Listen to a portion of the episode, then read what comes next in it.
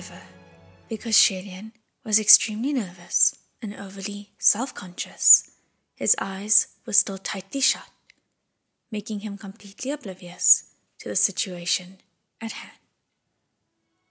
The last time when they exchanged air underwater, it was Hua Cheng who had initiated it. He was domineering, and the kiss was deep. Afterward, Xie Lian didn't dare to recall the event, only remembering that his lips were swollen and numb. Since he was taking the lead this time around, he was very cautious and only placed his lips softly on top of the others, as if he was afraid he'd accidentally wake Hua Cheng up by exerting too much force. But upon reflection, wasn't his goal to wake Hua Cheng? If his kiss was too light and the air was to leak out from the slight gap between their lips, then wouldn't this all be for naught? Thus, Xie Lian kept his eyes closed as he recited excerpts from the Ethics Sutra at lightning speed. He pulled away and gently inhaled before pressing his lips against Hua Cheng's once more. This time, the kiss was much deeper than the one before. Xie Lian fully captured Hua Cheng's thin, cool lips and gently blew in air. In that process, his eyes were closed the entire time, not daring to look. After having delivered five or six breaths, he thought that maybe he should press Hua Cheng's chest a bit.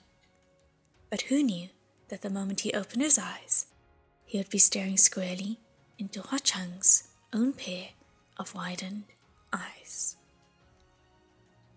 Xie Lian's hands were still cupping Hua Cheng's cheeks, and their lips had only just parted. The sensation of soft, gentle numbness still remained.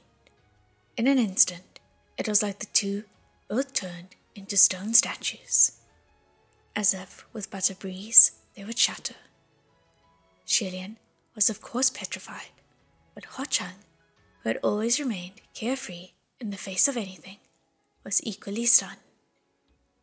Xie Lian really didn't know how he hadn't just died from all the blood rushing to his head, and it was a good moment before he uttered, San Lang, you're awake. Hua Cheng didn't speak. Xie Lian instantly dropped his hands and leapt back a few feet.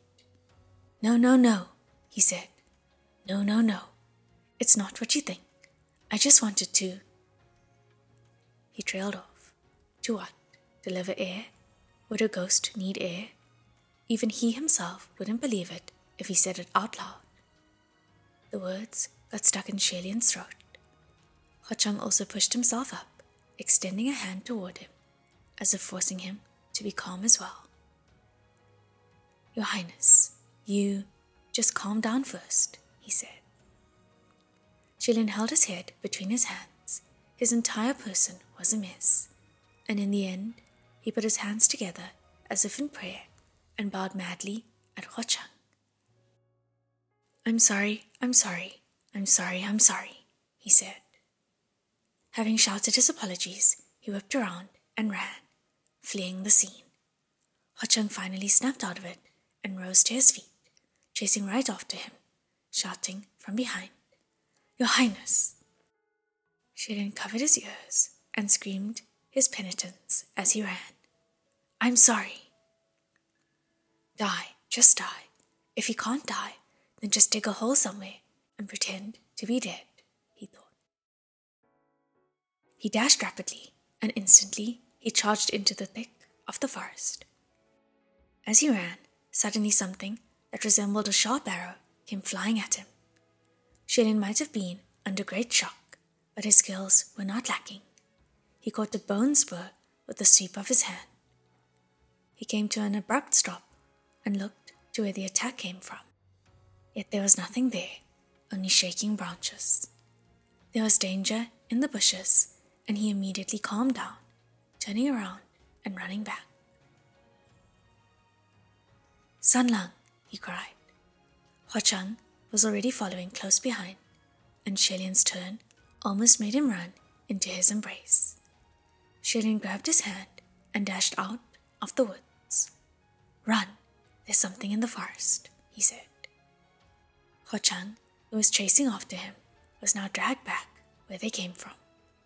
It was only when they got back to the beach that Xie Lian let out a breath of relief. We weren't followed, thank goodness, he said. Hua Cheng also commented, Un, there's some things on this island, but don't worry, they won't follow us here. Hearing this, Xie Lian instantly remembered. How could Hua Cheng possibly be afraid of those things? Then he looked down, and he was still clutching Hua Cheng's hand. Xie Lian froze again, hurriedly letting go and jumping aside. With some distance between the two of them, they were both silent for a moment before Hua Cheng sighed, pulled at the collar of his clothes, and spoke. Thank goodness Gege rescued me earlier. A human body really is quite inconvenient. His going into the sea, I choke on mouthfuls of salty water. Disgusting. Xie Lian wasn't dumb. He knew that Hua Cheng was giving him an easy out, but he could only follow along and mumbled vaguely with his head bowed. It's nothing. Don't worry about it. After a pause, Hua Cheng added, but Gege didn't do it correctly. Xie Lian was taken aback and asked with trepidation, Did I not? I. I thought I only needed to blow in some air. Yeah, that's incorrect, Hua Cheng replied. Don't do this to anyone else so casually in the future. Otherwise. Otherwise, not only would he not save a life, he might just end it. He spoke in such a serious tone that Xie Lian felt rather ashamed. Good thing he'd never done such a thing before. Otherwise, he'd really be committing a sin. He hurriedly swore, I won't, I won't. Hua Cheng nodded, then grinned. Although Xie Lian really wanted to ask Hua Cheng for some instructions on just how it should be done, he did not speak any more on the matter. He noted this mentally and looked around. Is this island really deserted, without a trace of people? he asked. Of course, Hua Cheng replied. This is the heart of the Blackwater Demon Lair, Blackwater Island. He was very confident. Crimson Rain, Sought Flower, and ship sinking Blackwater must know each other. Xie Lian asked, San Lang, have you been here before? Hua Cheng shook his head. Never, but I know of this island, he responded. Xie Lian knitted his brows and said, I wonder where Lord Windmaster and the others have drifted to, whether they're also on the island. This place was the Blackwater Demon Lair in the South Sea. Pei Ming's main domain was the north. The Earthmaster wasn't a martial god, and there was no need to speak on what condition the Windmaster was in. If anything should happen, and they incurred the ire of Blackwater Demon Xuan, then the only one who could fight back would be the Water Master. Yet who knew when Shi Wudu's heavenly calamity would hit? The current situation wasn't looking very optimistic. Xie Lian asked, San Lang, does Blackwater Demon Xuan have a temper? If heavenly officials accidentally intruded in his domain and entered his house, what would he do? It's hard to say, Hua Cheng said, but Gege should have heard that saying before, too. Crimson rules the land, black masters the seas. Here at the Blackwater Demon Lair, even I have to watch my step. Not just because this was the heart of Blackwater's domain, but also as one supreme to another, Hua Cheng should leave the other some face so they could still interact in the future. Then we best leave here soon, Xie Lian said. They roughly circled around the island, but the two never re entered the forest. Xie Lian called out a few times, but didn't hear the Windmaster or anyone else respond. Maybe they didn't drift to the Blackwater Island, Hua Cheng surmised. The two came back to the beach. The surface of the sea was still heavy with gloom. Xie Lian picked up a log from the ground and threw it far out into the distance. A log such as that one, should technically float on water. Yet upon the surface of the sea, meters away, it instantly shrank. She then looked back at the thick forest and said, It looks like it'd be useless to build a canoe. The distance shortening array won't work here either. How do you think we should leave this island? Who says it's useless? Hua Cheng asked. But only coffinwood that's housed the deceased can float in this black water demon lair. Xie Lian started to explain, but before he finished, he immediately remembered. Coffinwood. There were trees everywhere, and a deceased. There was one right before his eyes. Sure enough, Hua Cheng smiled. Won't it be fine once I lie inside? he asked. Although he was smiling, Xie Lian's heart squeezed for some reason. Hua Cheng flattened his palm, and the scimitar E-Ming appeared within that palm. Since they said they'd do it, they went straight to work and started collecting materials. Since they didn't go deep into the forest, they didn't run into any ambushing creatures, and soon enough they managed to chop down a number of trees. A whole day of labor went by in the blink of an eye and the sky was growing dim. The two divided the work and fought each other to take up tasks, so their efficiency was amazingly high. By evening, the coffin was pretty much built. Throughout the entire journey, Xie Lian had only eaten half a steamed bun and was already bitterly starved. But the sooner the coffin was made, the sooner they could leave. So only once the coffin was formed did he find an excuse to go catch some fish yet within the waters of the Blackwater demon lair, how could there be fish? Returning empty handed, Xie Lian turned around to the edge of the forest and picked a few wild fruits from non dangerous areas. Who knew that once he returned, Hua Cheng had already started a campfire? He sat by the fire, one hand supporting his cheek, while the other held a branch, a wild hare forked upon it, being roasted. That wild hare was already cleaned up, its skin roasted such that it was dripping with juice, crisp and golden, the smell of meat fragrant, exceedingly alluring. Once he saw that Xie Lian had come back, Hua Cheng smiled and moved his hand, passing the branch over. Xie Lian took it and exchanged the wild fruits for it. These are all edible, he said. The two of them were still wet and dripping, and other than that, they were soaked in the seawater. Their clothes were also damp from sweat. However, they both had a tacit understanding and didn't mention anything about stripping out of their clothes to dry them. The meat of that wild hare was crispy on the outside, but tender on the inside. Having bitten in lightly, Xie Lian's teeth could feel the burn, but he still couldn't stop biting into the meat its deliciousness staying on his lips. Still, Xie Lian divided the portion in half, giving the other to Hua Cheng before sighing in awe. San Lang has such amazing skills. Hua Cheng laughed. Really? Then thanks, Gege, for the compliment. It's true, Xie Lian said. Whether it be carpentry or cooking, I've never met anyone better than you that noble, gracious, special someone really lucked. When he said this, he acted like he was very focused on eating his hare. But Hua Cheng seemed to be silent. It was a moment later before Hua Cheng's voice came softly. That I could meet that person, it's me who lucked out. Xie Lian didn't know what to say and seemed to focus even harder on eating. It was a while later before he realized that Hua Cheng was calling him. Gege, Gege. Dazed, Xie Lian replied, Huh? Hua Cheng passed him a handkerchief, and it was only then that Xie Lian realized that he was chomping too hard.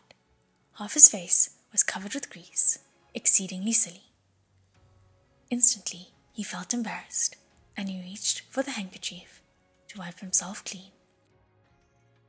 Hua Cheng passed him the other half of the roasted hare too. Gege must be starving. Don't rush yourself, he said. Xie Lian took the roasted hare and was slightly stunned for a moment, but in the end, he still couldn't hold back. He asked, San Lang, just what kind of person is that special someone? How come you haven't won them over yet? Xie Lian genuinely believed that if Hua Cheng wanted anyone, there'd be no one on this earth who could resist his advances. Yet that day, Hua Cheng had said that he hadn't won that person over yet. He couldn't help but feel rather grim, and an odd feeling toward this person that the Ghost King fancied grew. Maybe it was because he felt that the other party didn't have good taste, or maybe they were taking it all for granted. Hua Cheng replied, It's all right if Gege finds it funny. The truth is, I'm afraid. Whether it was from a sense of injustice or fear that Hua Cheng was deprecating himself, Xie Lian responded in a serious tone. What's there to be afraid of? You're a supreme ghost king. The crimson rain sought flower. Hua Cheng laughed out loud. What shitty ghost king, he said. If I was really that awesome, I wouldn't have been so powerless when people hung me up to beat me hundreds of years ago. Well, you can't say it like that, Xie Lian said. Everyone has to go through it to grow up.